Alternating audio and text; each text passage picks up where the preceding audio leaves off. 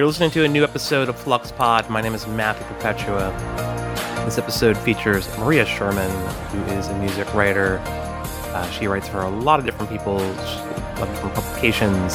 Uh, in this episode, we're going to talk a lot about her book that came out in the year 2020 called Larger Than Life History of Boy Bands, uh, NKOTB to BTS. So, we're going to talk a lot about boy bands. We're going to talk a lot about K pop and BTS and Blackpink. She wrote a feature cover article about Blackpink for Elle. So we're going to get into that. It's going to be a fun episode. We're going to get into a bunch of things. Also, uh, a bit of her love of punk, uh, the band Iceage. She wrote a really big thing about Iceage recently. So uh, this will be a fun one. Hope you enjoy it. You want to hear every episode of Flux Pod, you've got to hit up the Patreon, uh, Patreon slash FluxBlog. Uh, there's two episodes every week. This is the free episode on a Wednesday. The uh, bonus episodes come out on Saturdays. And I usually put up a little bit on the regular feed, but the full episodes are, you know, the full episodes, and they're only for Patreon subscribers. So hit that up. Anyway, let's get to it. Maria Sherman.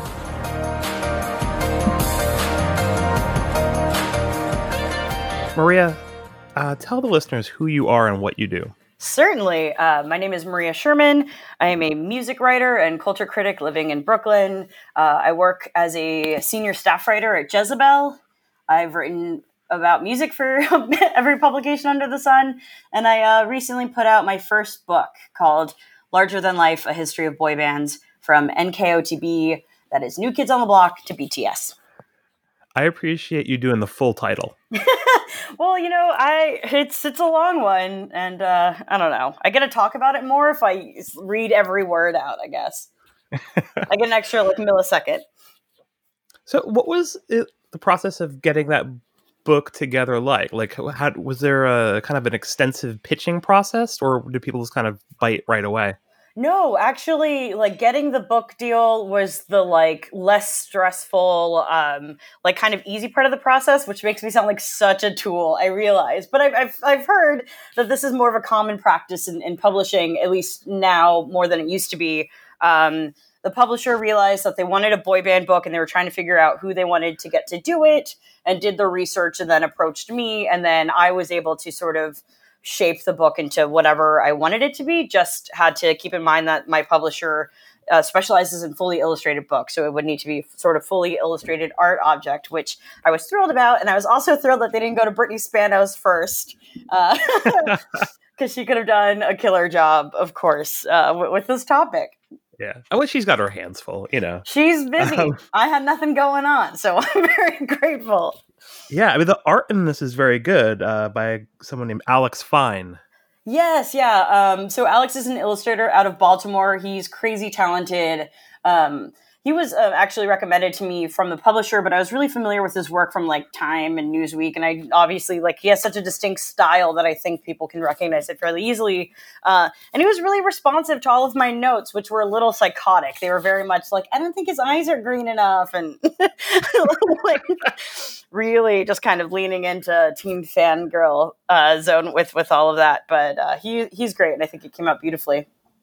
I like that it's basically formatted like a teen magazine, but it's still like a pretty seriously written book. But it's but it's like formatted in it's kind of like a native uh, way, like a native to the style. Thank you. Yeah, that was the intention. So I'm glad it comes across.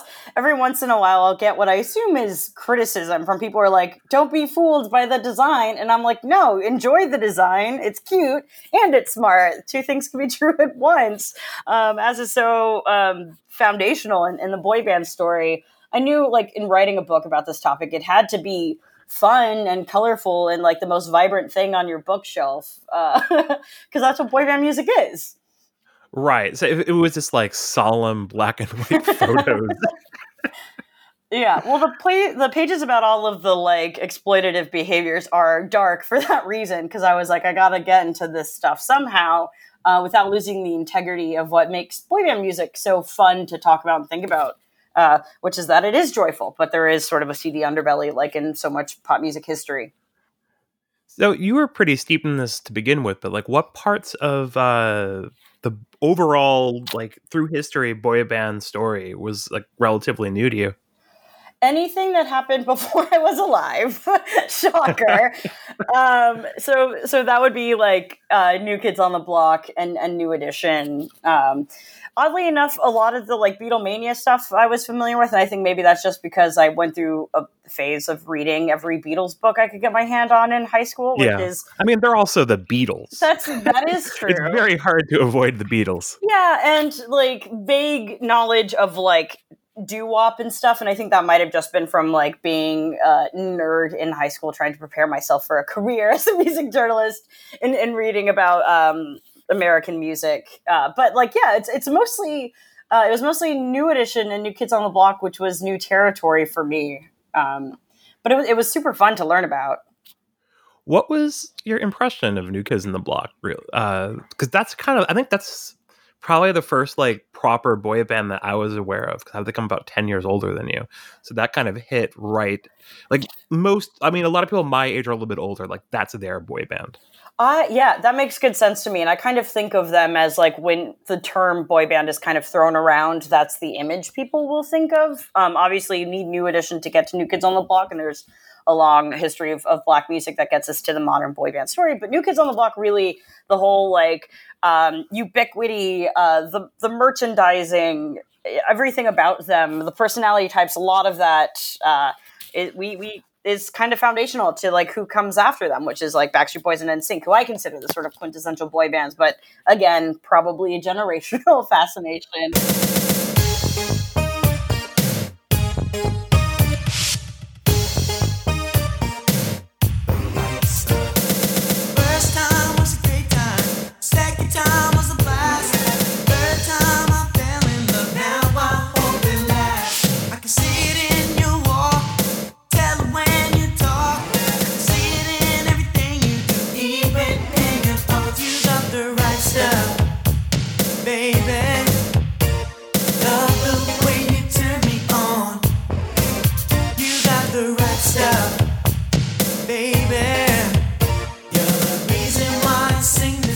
That's true because I think it's I think their role in this story is probably the similar. Like obviously there's a lot of rock music that exists before the Beatles and Stones, Mhm. but the Beatles and Stones really are like that's like you know a, a cultural big bang or something where like that's the you know that's that's where the story really kind of clicks in. Right, and they they did sell more records and the most records in, in pop music history.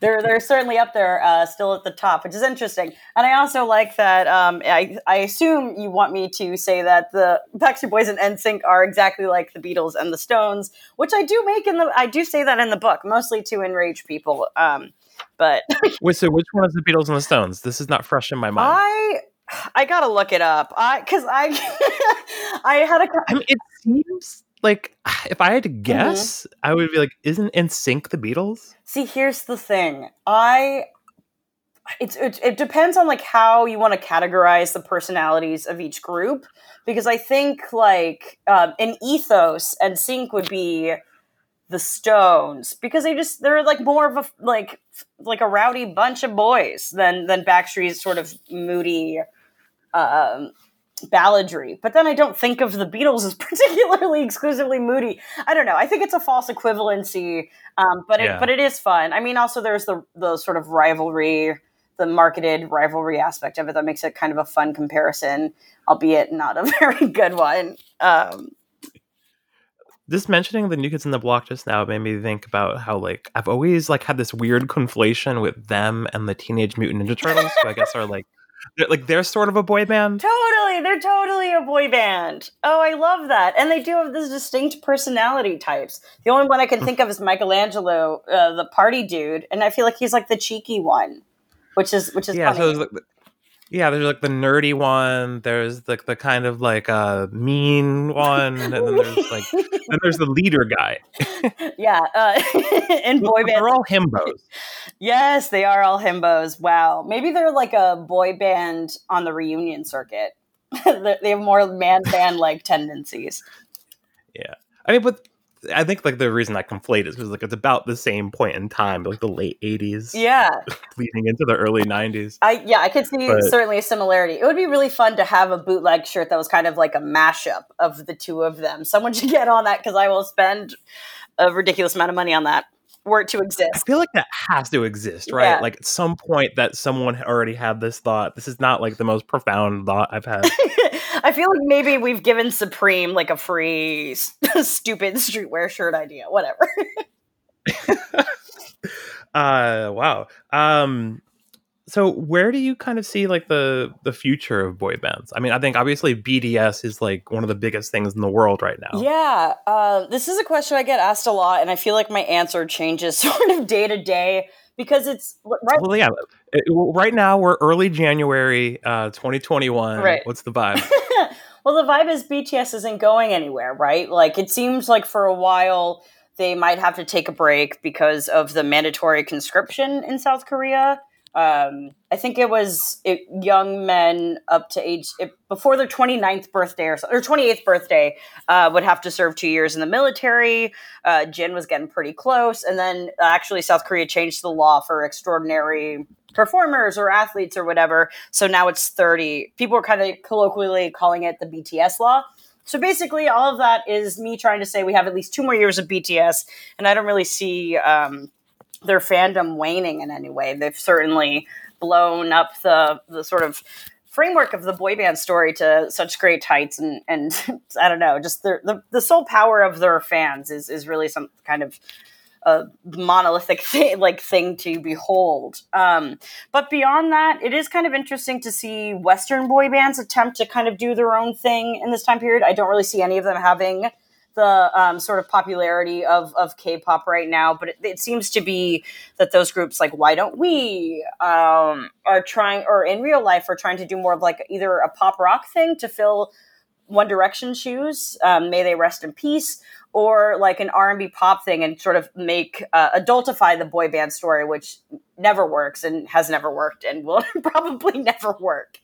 Um, you, can't use R-rated themes when you're trying to attract an, an all ages audience. Uh, I guess is the simple way of putting it. But yeah, I think we're we're in BTS land for for quite some time now.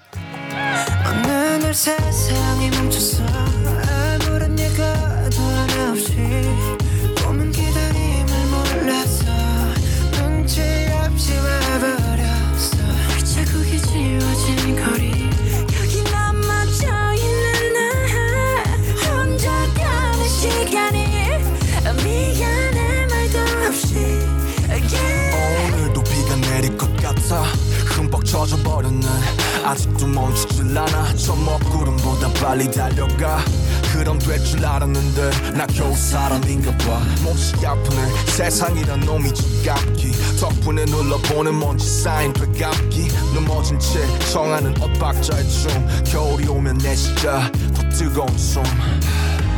끝이 보이지 않아. 발이 Do you like CNCO? I think I'm saying is, it no, it is CNCO, which is crazy. It should be Cinco. Um, yeah, I, I love them. And I also just get excited whenever there's like a Spanish language boy band or um, a Latinx boy band because we haven't really had one uh, since Menudo, I guess, that has kind of exploded in, in a certain way. And I do think they have some some certain level of ubiquity. I don't hear them on the radio, but then again, I guess when I turn on the radio, it feels like it's only the Weeknd's blinding lights and that one Drake song that I wish would stop. Um, but I don't know. I'm, I'm optimistic about them. I do think if BTS did prove anything, it's that um, young people are open minded about the language or where music comes from. It's so much more global than it's ever been. Um, and they don't have the same sort of hangups that something has to be anglophonic to enjoy. They'll listen to whatever. And that's like cool as hell. I was not that cool when I was 12. Aquel tiempo otra vez y poderte detener, pues ya no puedo.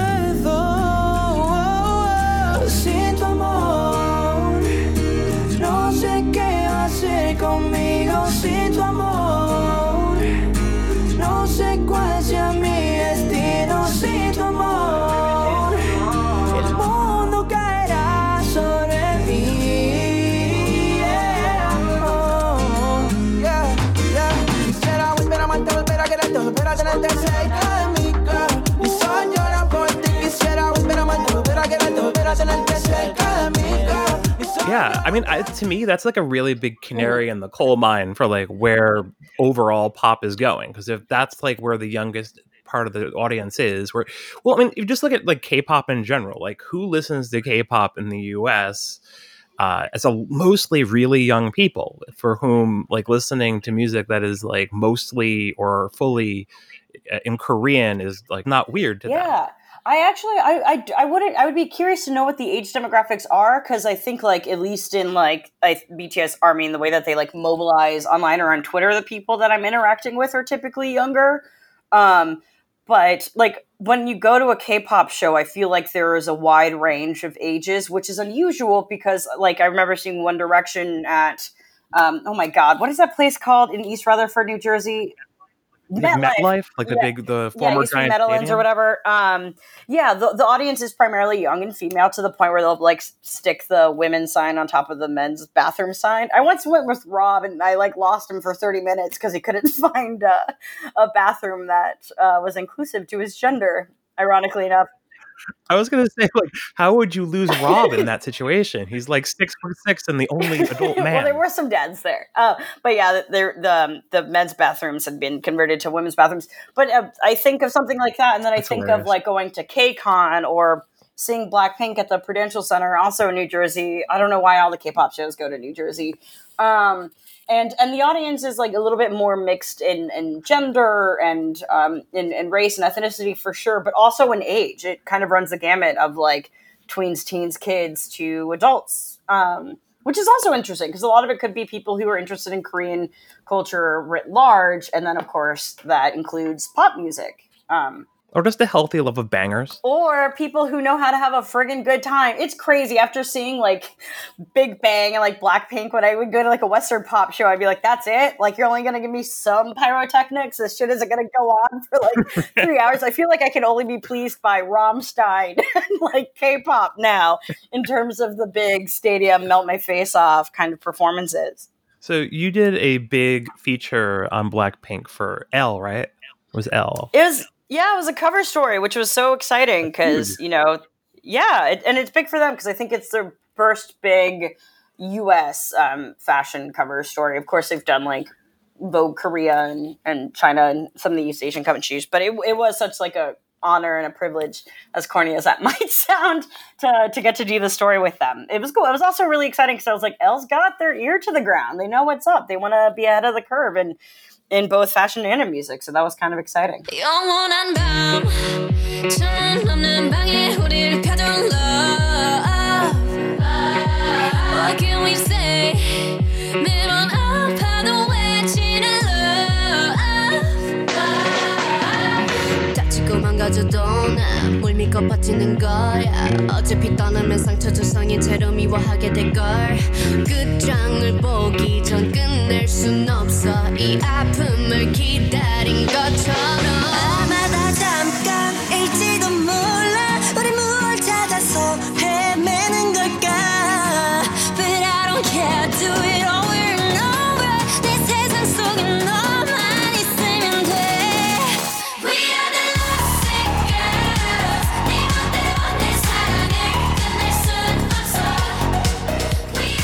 was it like doing that? I think almost all of it was done like through Zoom and things like that, right?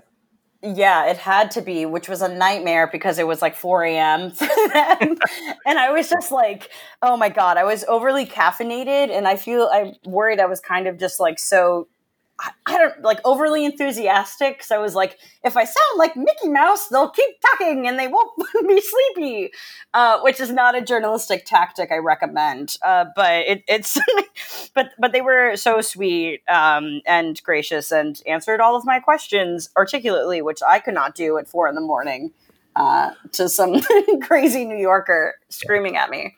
They're, I mean, they're total pros. Um, They was really this the, was this the first big story you'd done, uh, kind of using this sort of method, like not really by choice necessarily? You uh, like a Zoom profile? Yeah, just like because I mean I've I've talked to a couple other people who've done this. Like I talked to uh, Alana Kaplan about like kind of adjusting to having to do like feature stories like this and having to do like here's the color on how you know how you're just like trying to tell a story, but like you're always circling like well on Zoom. Yeah, and she would know. She's the pro. Um, luckily enough, that was my first time doing something in that fashion.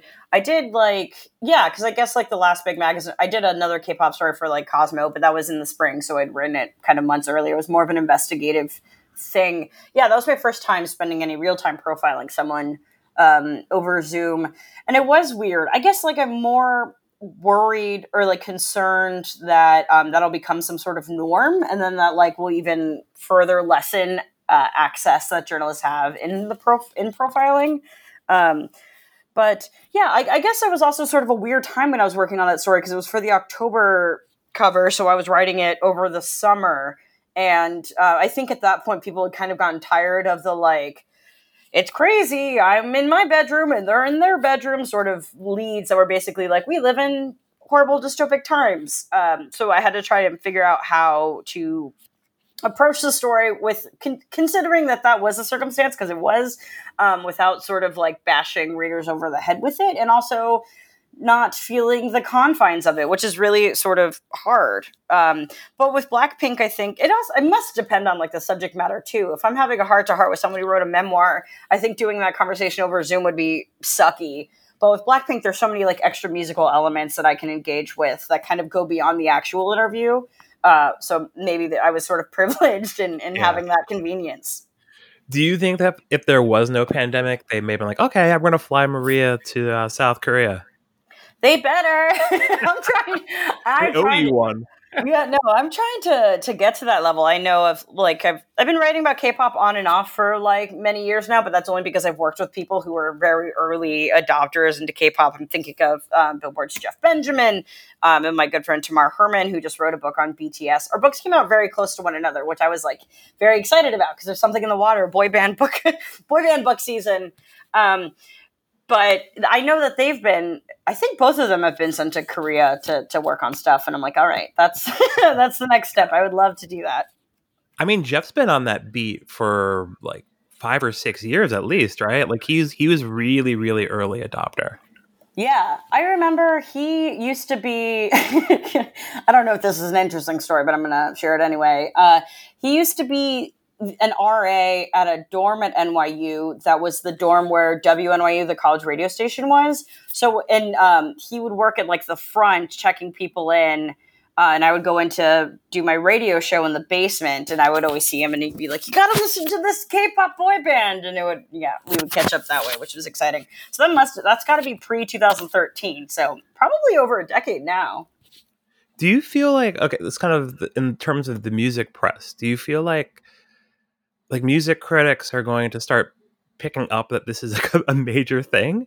Because one of the things I noticed is looking at like all the year end lists that just came out within the past month or so, like all it's like a it's like a world where everything exists except K-pop. Uh, like Rolling Stone acknowledges BTS, and they maybe also Blackpink, but it, it- I just find it really weird. It seems like it it increasingly seems like a, a like a an almost intentional like like ignoring it. Yeah, I think a lot of it is just um, maybe this is a problem that happens with any sort of new fascination of music, where you have people who know the stuff backwards and forwards, but maybe don't have the writing chops to be like a regular contributor or columnist or whatever at, at one of these sort of legacy music publications. And then you have people who have been doing music criticism for decades or whatever, and they don't really understand or haven't really put in the time to recognize how large of a phenomenon this is. So there's this weird thing happening where I, I don't know. I, I feel like there are people who should be on this beat more directly for these big music publications and it is getting ignored. Um, but I will say, sort of on the flip side of that, is K pop press is like notoriously finicky. And I wonder if some of it is just people don't want to be bothered with it outside of maybe a few reviews. Um, because there's a lot, there's just, it's very protective. Um, Yeah. things requ- like uh, there are things like I don't know. Sometimes like questions will be, need to be approved based on whatever agency you work with, which is not something I'm comfortable with. Um, and I know other journalists probably or might share those ethics. I don't know. It's it's it's sticky, and I think there are a lot of a lot of reasons why it's not getting its its share. But like with best or year end list, I always think it's weird that everybody's list kind of looks the same. But that's a problem I've had ever since I was like a dumb nineteen year old punk. You know, Yeah. not a fan of critical consensus in general, especially when it does seem like something's being left out. I think like at some point, anytime I've been asked to vote in those things, whether it's for a publication or like Pazz and Jop or you know, I guess the thing they do instead of Pazz and Jop now, like I Mhm. always kind of like I just vote very politically, where it's just like, well, what can I just kind of bump up in some way? Yes. Right. It's just like I'm just trying to vote. I'm just trying to get something on the list. I'm not trying to like have this like this list be like something that necessarily represents like the entirety of my taste. I'm just trying to vote for stuff. Yeah, that's what I loved about Pazz and Jop. 'cause I would be like, these are really the records I think is the best, are the best rather, and it's, it's going to be specific to my taste, as opposed to when I was like staff at Fuse and we were doing best albums. I was like, all right, well, like maybe I will make sure that Beyonce's our number one. Yeah, I also think there's just a lot of um like K-pop is like a, a specific thing, but there's also just I feel like a a, a boom in interesting music from South Korea. There's a lot of things that would kind of I guess be considered like indie or something like that, Mhm. but it's like really interesting indie stuff. So it just feels like I don't know. It just feels like there's this whole thing happening, and I don't. I guess some people just don't really because it's so huge, and I mean, not just like in terms of popularity, but just like this kind of whole. Uh, There's a lot of context to take in to try to parse Mhm. through. And I think when Right. you're a music writer, you you want to at least pretend to be authoritative, and to be authoritative about this stuff would take a lot of time and effort but i still think you can just kind of approach the stuff you know as music you know Yeah, and I think sometimes people kind of get hung up on all of the stuff that they think they need to contextualize, um, which can sometimes have the adverse effect where I'll read something and I'm like, this kind of veers into like exoticizing territory. And I know this person is probably just trying to like make clear um, some sort of history of, of K pop. Um, but it's not very linear, and then I think it gets sort of diluted into being this incredibly linear thing. I mean, my book, bear, like, it's really sort of surface level, and I hope um, when people read that section, they know I'm not trying to give them like a master class in the history of K-pop, just sort of like foundational information, so they can kind of do their own thing. But certainly, when I was when I was getting into the music, I felt a bit of a, a problem, or I don't know, an issue where I couldn't figure out where to start. Um, and I guess this would have been like when Big Bang was the big K-pop boy band. Um, and at that time, I just listened to the music and went to the shows and had a good time. Uh, so I guess it's only as um, deep as as you make it. if you're a Yeah. music journalist, do your due diligence, but or like do your research. But for everybody else, you can just enjoy a pop song for what it is. so like my bias in k-pop is like pretty heavily in favor of the girl groups You Yeah. know, I, I like blackpink i like twice i like red velvet Mm-hmm. you know girls generation and 2NE1 a little Mhm. further back like but that makes sense because i pretty much always like girl groups and i'm always a little like eh, about about boy bands Yeah. uh, not really for like any ideological reason. It's more just like I think there's like a sort of melody that boy bands gravitate to that I just don't really like that much. I like a lot of One Direction songs, but One Direction I think is like just a completely weird thing overall. Like there's there's there's kind of One Direction's kind of a thing unto itself. Doesn't make a lot of sense. Yeah. their uh, their musical touchstones are kind of all over the place in a way that is very unexpected in the boy band story. But Yeah. Yeah, I mean technically the biggest rock band of the past decade. Yes, uh, yeah, I love that. Yeah. Let's go with that. yeah, no, no one likes rock music anymore, but One Direction like was just playing stadiums everywhere.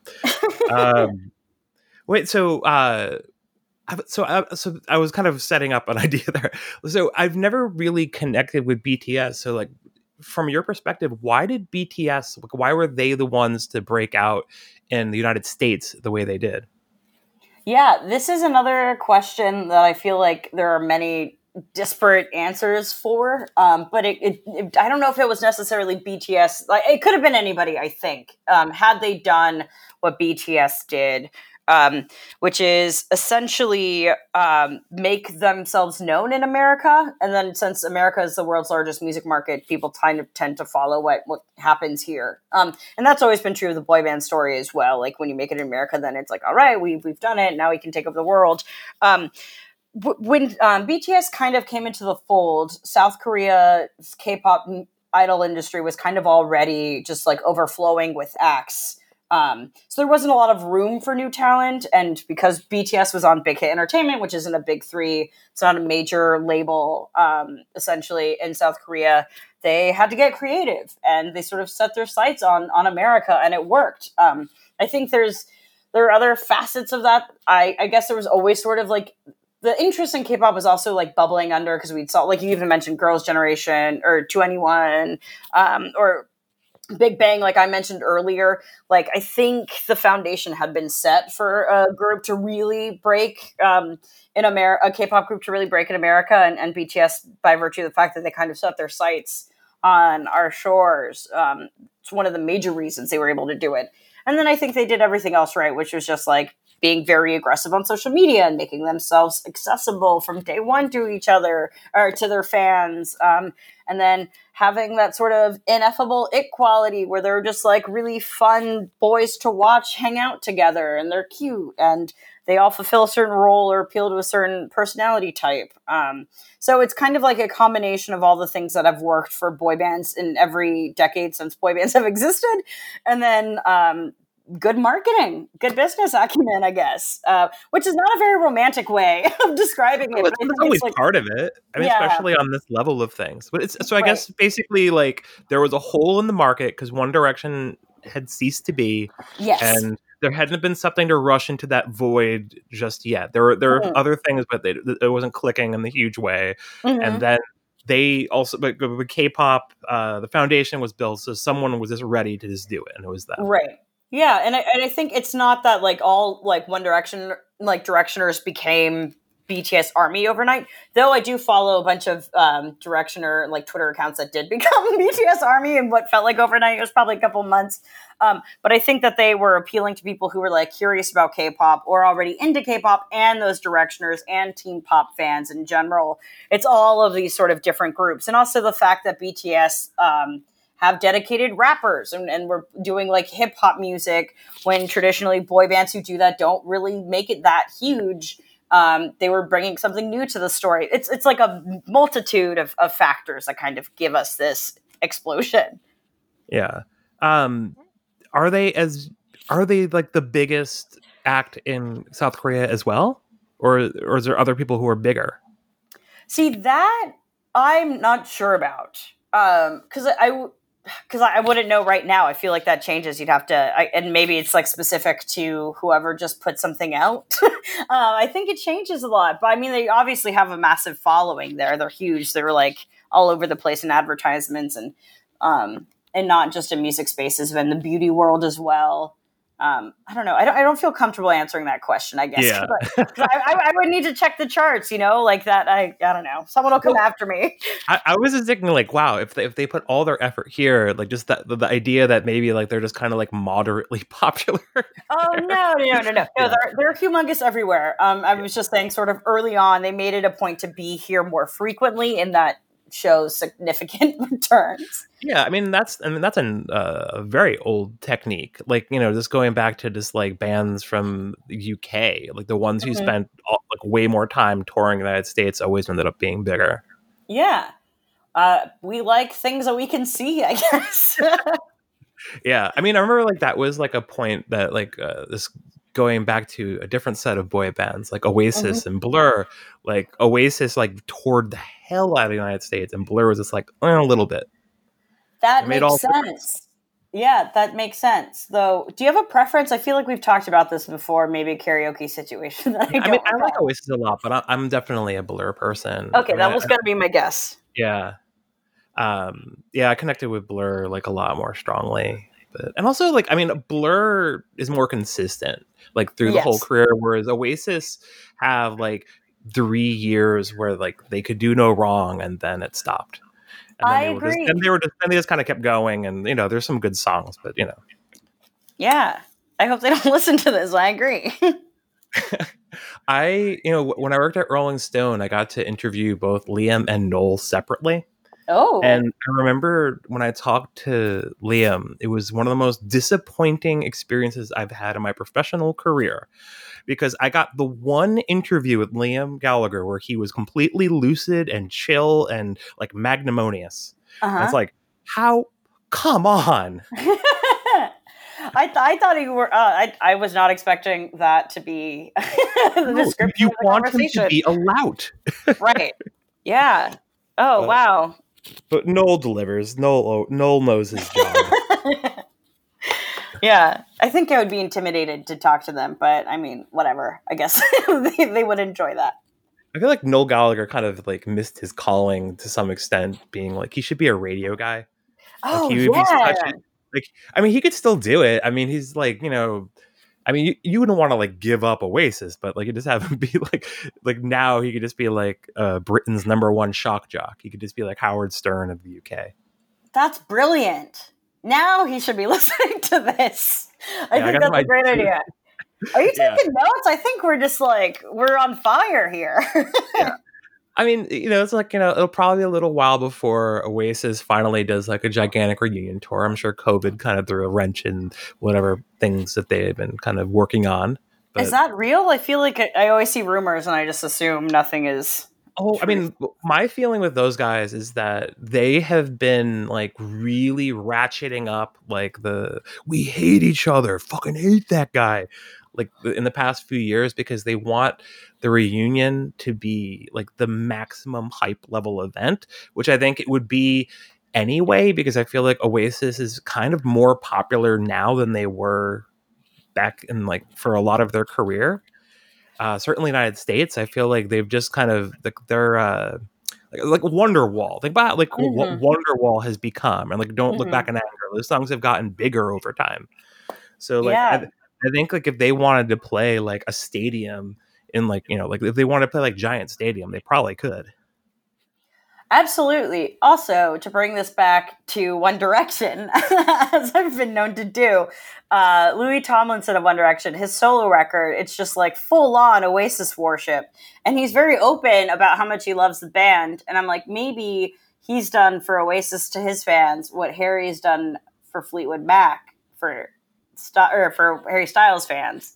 Oh, that makes a lot of sense. I mean, On a yeah, I mean, all- scale, but like still, I don't know, notable.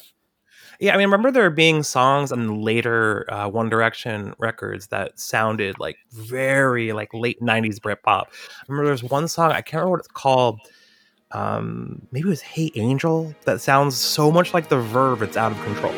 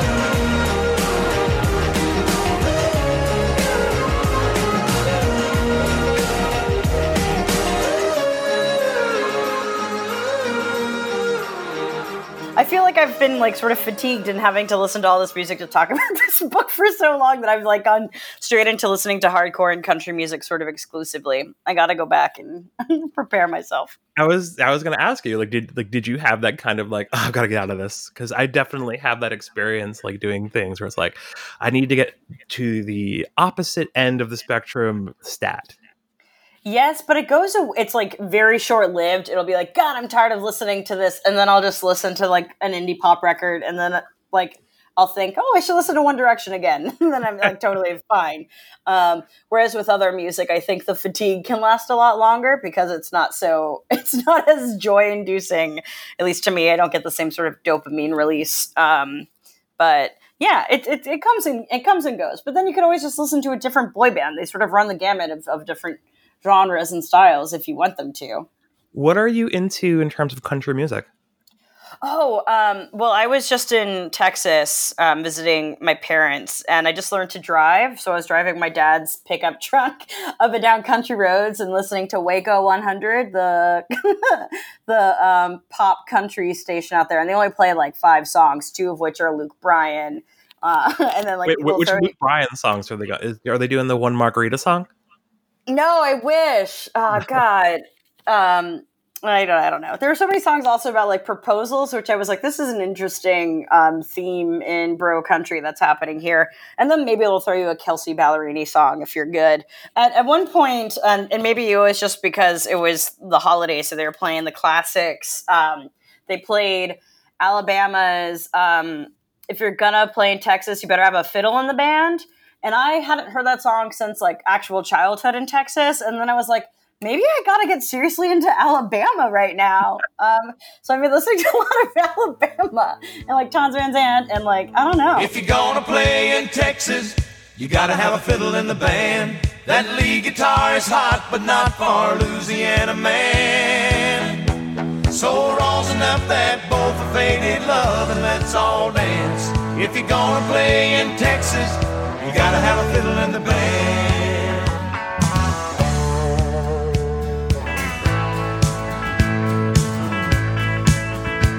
I remember down in Houston, we were putting on a show when a cowboy in the back stood up and yelled, Cotton Eye Joe! He said, We love what you're doing, boys, don't get us wrong. There's just something missing in your song. If you're gonna play in Texas, you gotta have a fiddle in the band. That lead guitar is hot, but not for Louisiana man. So rosin up that bowl for faded love and let's all dance. If you're gonna play in Texas, you gotta have a fiddle in the band.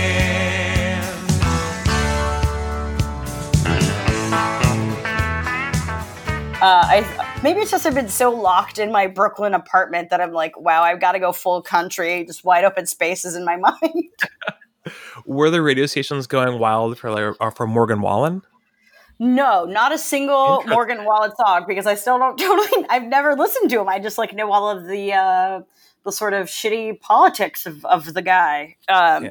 Which you know, I guess maybe he's just not Waco's demographic. Though they did play a bunch of Newsmax ads, so I do think the actual, uh, yeah, the listenership is, is is his listenership as well.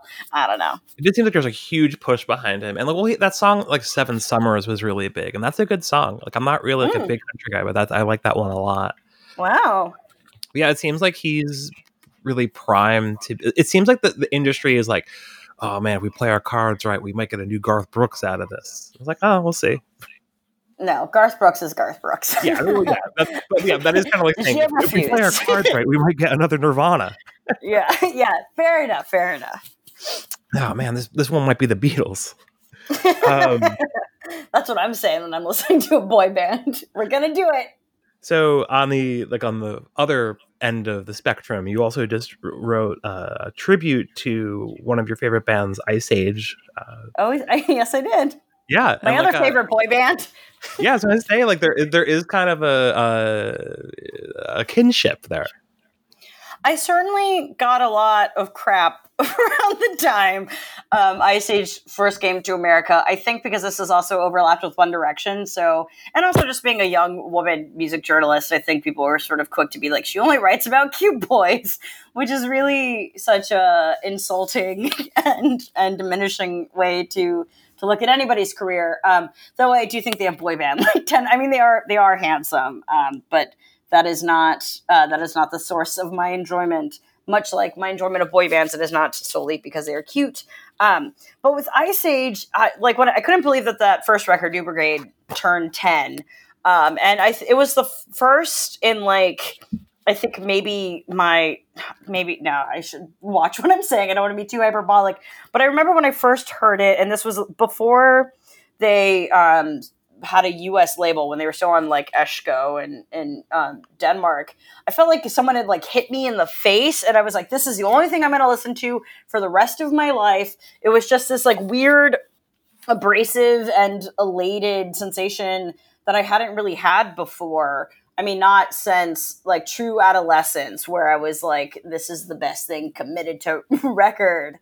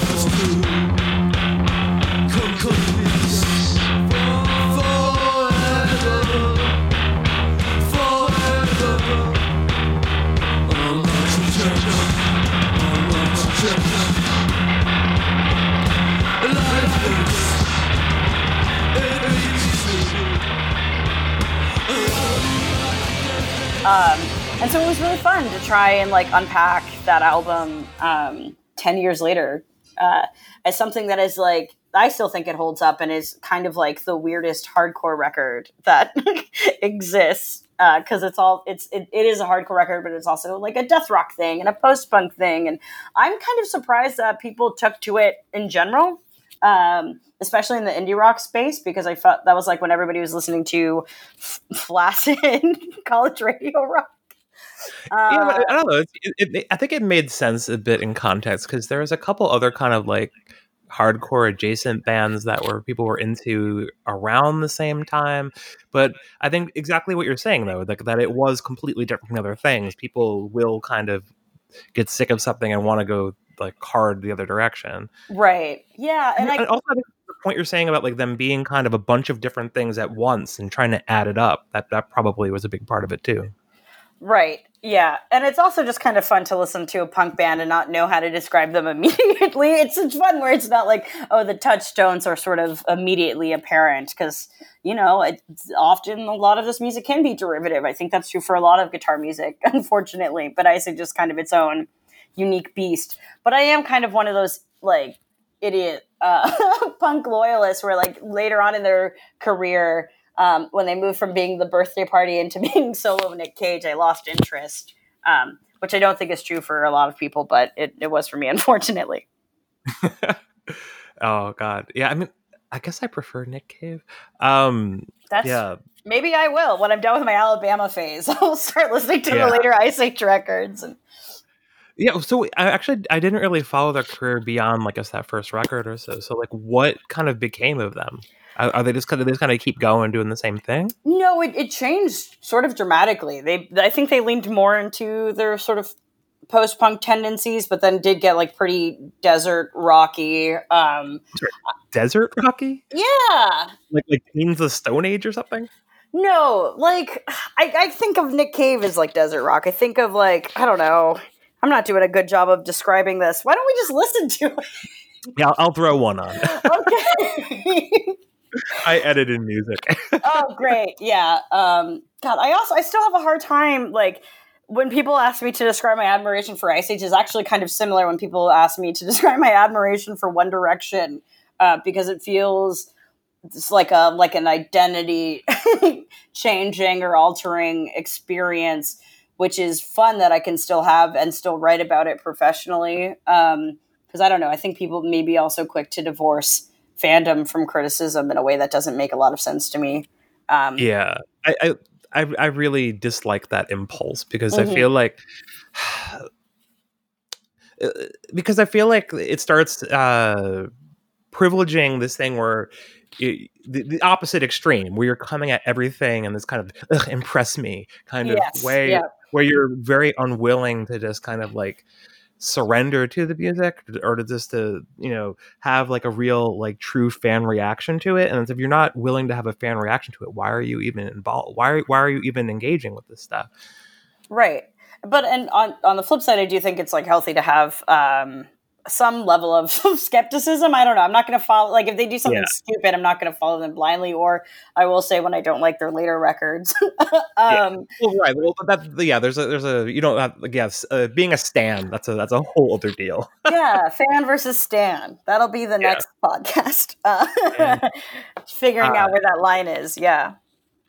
Right. And also think like there's there's a real value in people like writing about things from a level of fandom where they're just they just know everything about the thing. Mhm. So they have an extremely nuanced understanding of all of the aspects of it. right. And like why would you not want that? Especially if you're coming to read about it, you know.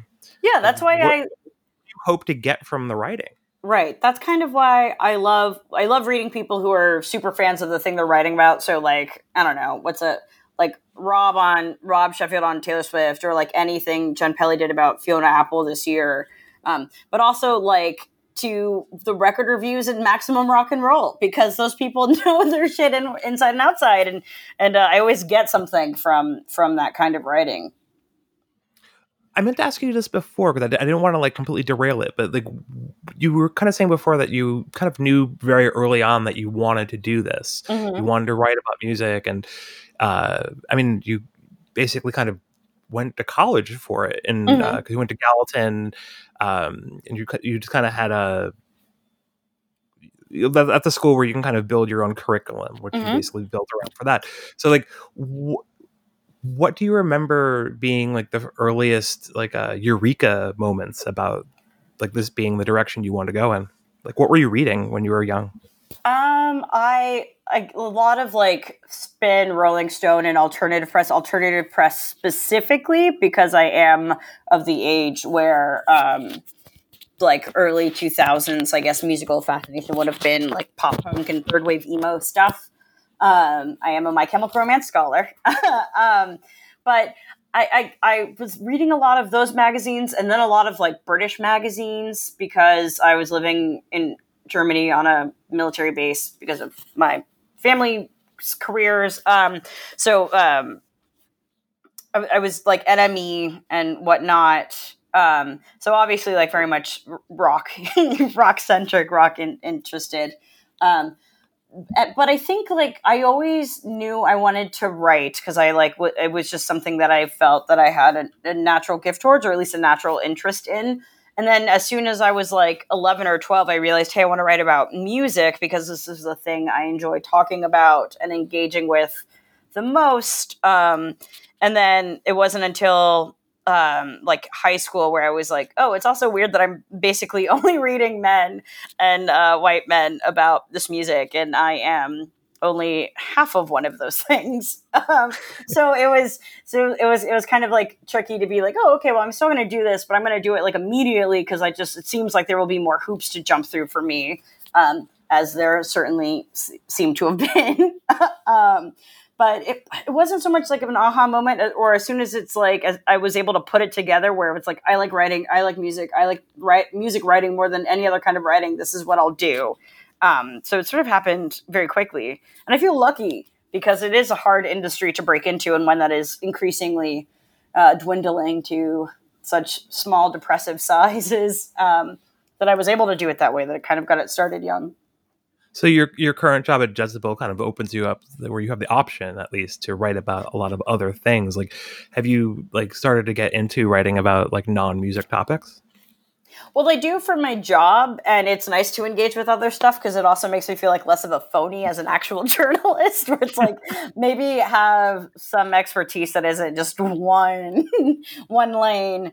Um, and and I do think that by writing about like politics and gender, and I do a lot of like internet culture stuff. Um, that it kind of sharpens my music writing or makes me more curious about things in a different way. Uh, so so that's been good. And then of course they do give me the freedoms to like do an Elle cover story or write a boy band book. So I'm very grateful for that.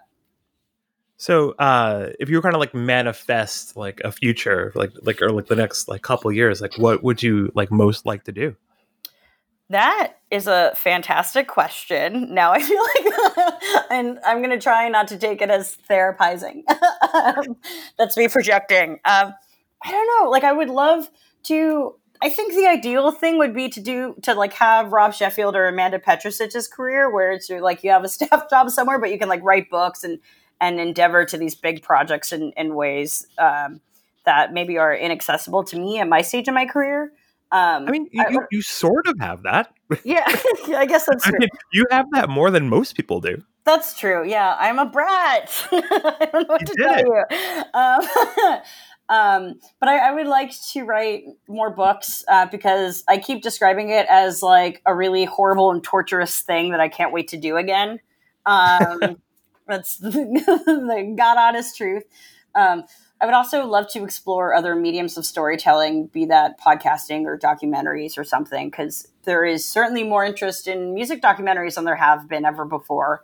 Um, so it'd be cool to see what that life is about. But I mean, they've never know. been more accessible, right? Like if like I think especially like Amazon Prime always has like 300 of them just ready to go. Yeah, um, and you know, some of them are better than others. But it seems that people are interested in music storytelling, maybe not in the, the avenues that I like wanted, not the big glossy magazines that I dreamed of being gainfully employed by in my youth. But maybe there are other ways to do it, um, and I'm excited about the other ways. I hear there's a lot of money in TV. Uh, you know, someone has said that before. Oh man, I, I think this is a good place to stop. I think we kind of we hit a, a good uh, arc there. So, uh, Maria, where can people find you? They can find me on Twitter uh, at at Maria Sherm. That's also my Instagram handle. You can read me at Jezebel, but most importantly, you can find me at your bookstore as the author of Larger Than Life: A History of Boy Bands from NKOTB to BTS. Oh my god, thank you so much, Maria. That was fantastic. Thank you. This was so much fun.